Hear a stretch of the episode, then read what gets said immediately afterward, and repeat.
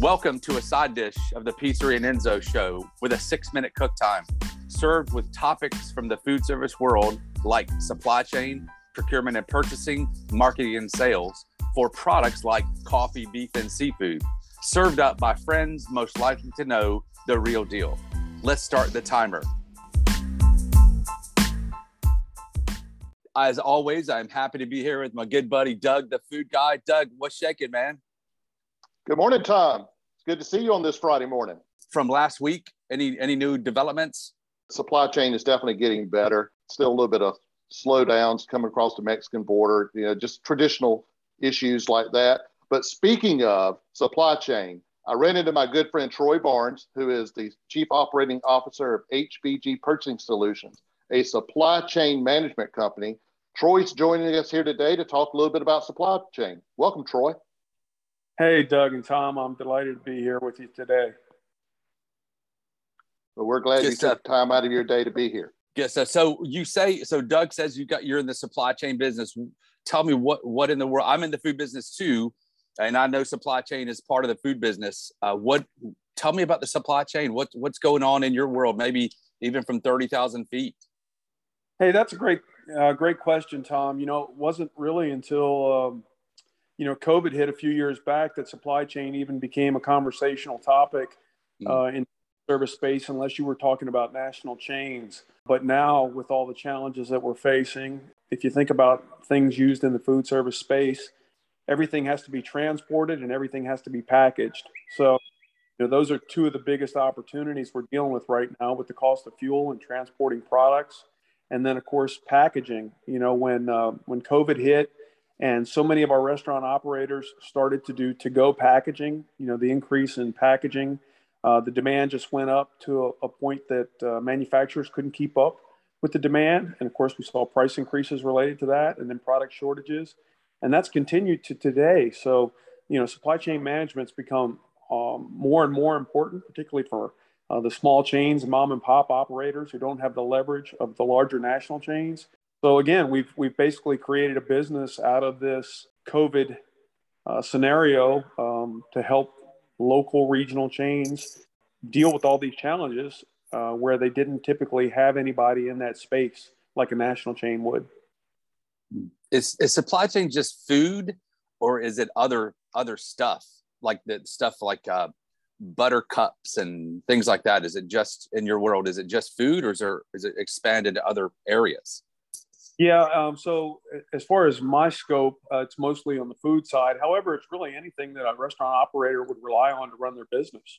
So um, you know that could, that could be. Um, we talked about disposables a little bit. Any of their mm-hmm. particular mm-hmm. products, and it could be furniture, for example. You know, a, a restaurant may be opening a new location and they may need furniture, but there's a delay because it's coming out of China and the ports are shut down, and so containers are hard to come by, and it's taking eight to 12 weeks longer to get the furniture they need to get their business up and running. All the little things like that that you're thinking about that really turn a operator sideways. You mentioned ports being shut coming out of China. I know a lot of the to-go stuff is produced in China. So if the customer has a logoed cup that's produced, it's just taking longer for it to get uh, to the customer. Is that what I'm hearing? Yeah, Doug, that's a fact. A lot of the disposables come out of China, of course, and a lot of imports. Um, also, keep in mind that disposable, in large part, when you think of plastics, they're resin based. And so now, when you're looking at um, the cost of crude oil at over $100 a barrel, you know, those plastics are all going to be related to the cost of crude. And so we're seeing significant increase, not only as a result of the supply chain challenges, but also at the cost of crude. So certainly a double, a double hit there to the restaurant operator. And then, yes, the delay in the supply chain getting product across the water over to the U.S. and then getting it into distribution. One of the other things we talked about, Doug, with the, or we can talk about with disposables operators, you talked about logoed cups, for example. Well, think about a disposables manufacturer who maybe was making 100 different products. Well, during COVID, they lost some of their labor. They could only run at certain time periods. So they were challenged. And what they did was they constricted the number of items they made they stopped making 100 items and they started only making, let's say, 60 items. So 40 of those products they produced are no longer even available in distribution. Um, they're only going to make those items that are their high, highest volume items where they can turn that inventory and they've got enough labor to produce them. So that's really also helped to constrain the um, supply on the disposables market. We've all lived in a world where we want what we want, and now we're having to say what do we need and what are our options. Yeah, that's that's a challenge. And you know, when we think about the labor issues at the restaurant level, you know, we all know that our restaurants are struggling to get labor, but we really don't think back to the manufacturers who are producing these products for our restaurants. They're they're all fighting over the same labor pool and so they're constrained from a labor standpoint, not having enough people to actually produce the products to get them to the restaurants. So that has obviously been a big issue. Um, labor rates, when you look at what the likes of Target and Amazon and other companies are now paying for minimum wages.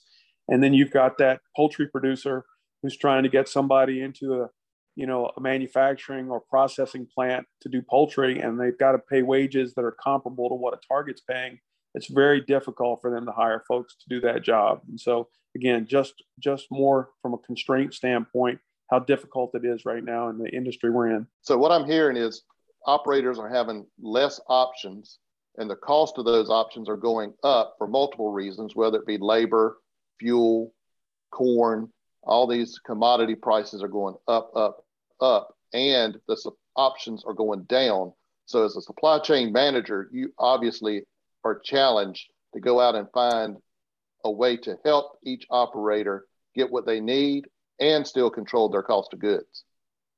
Yeah, that's a great segue, Doug. And if I can back up just a minute, you know, when you think of the restaurant space, and you know, if you were to go out and open a restaurant today, and you Googled, you know, what employees do I need to open a restaurant?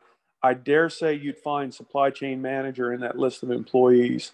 And so that's one of the early challenges, I think, for restaurant operators. If they start as a single unit, they may uh, grow to four, five, six locations. And really, the person that might be in charge of their purchasing or their procurement, their supply chain management, is someone who maybe started as a server or a busboy and they learned the front of the house and the back of the house and they grew to general manager. And now they've been put in charge of procurement. And I would say this is a lot like making your CFO your chef um, you've put someone in that position who really has no expertise in contract management, negotiating with manufacturers, negotiating with distributors. And the truth is, uh, the legalese that's used in the business, and they they they really don't know um, what they don't know. So the first thing I think that's a challenge for us is to help restaurant operators understand, you know, how important supply chain management is to their business.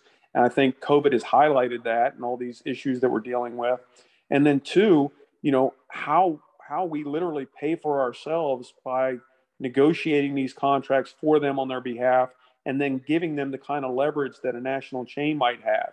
You you wouldn't call a mcdonald's and talk to the ceo about uh, their cost of goods. You talk to their purchasing department.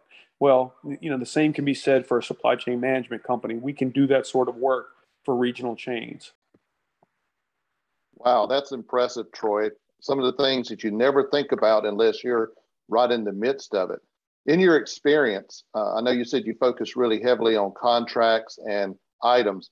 How many uh, contracts and items do you have at your fingertips that are available to you on a daily basis? Uh, literally hundreds of thousands, Doug. Um, you know, we're dealing with hundreds of manufacturers and hundreds of thousands of items. So when you take that into consideration, um, you know, your typical distributor is going to stock eight to 12,000 SKUs. You know, some, some cases they might have 15,000 items in stock. Um, so our number of contracts would far exceed that number. And then in addition to those, you know, we're always willing to work one-offs. If there's a unique product that a, a client uses, then we'll go out and work with that manufacturer or manufacturers to try to source a great deal on that one item. I know our time is running short here. Uh, I give you the last words there, Tom, if there's anything you want to throw in, but I really appreciate you being on with us today, Troy. Oh, it's been my pleasure. Troy, again, thank you so very much for joining us today. And if you would be so kind, tell us how to get in touch with you or someone from your team if they would like to talk to you about help and their supply chain. Hey, thanks, Doug. We'd absolutely welcome that. And I think the easiest way to do it would be through our website. Uh, there's a link on there that you can um, uh, click on to contact our company, and we would certainly be delighted to get back to you. It's hbgsolutions.com, hbgsolutions.com. Thanks, Doug. We'll see you guys next week for a six minute cook time side dish.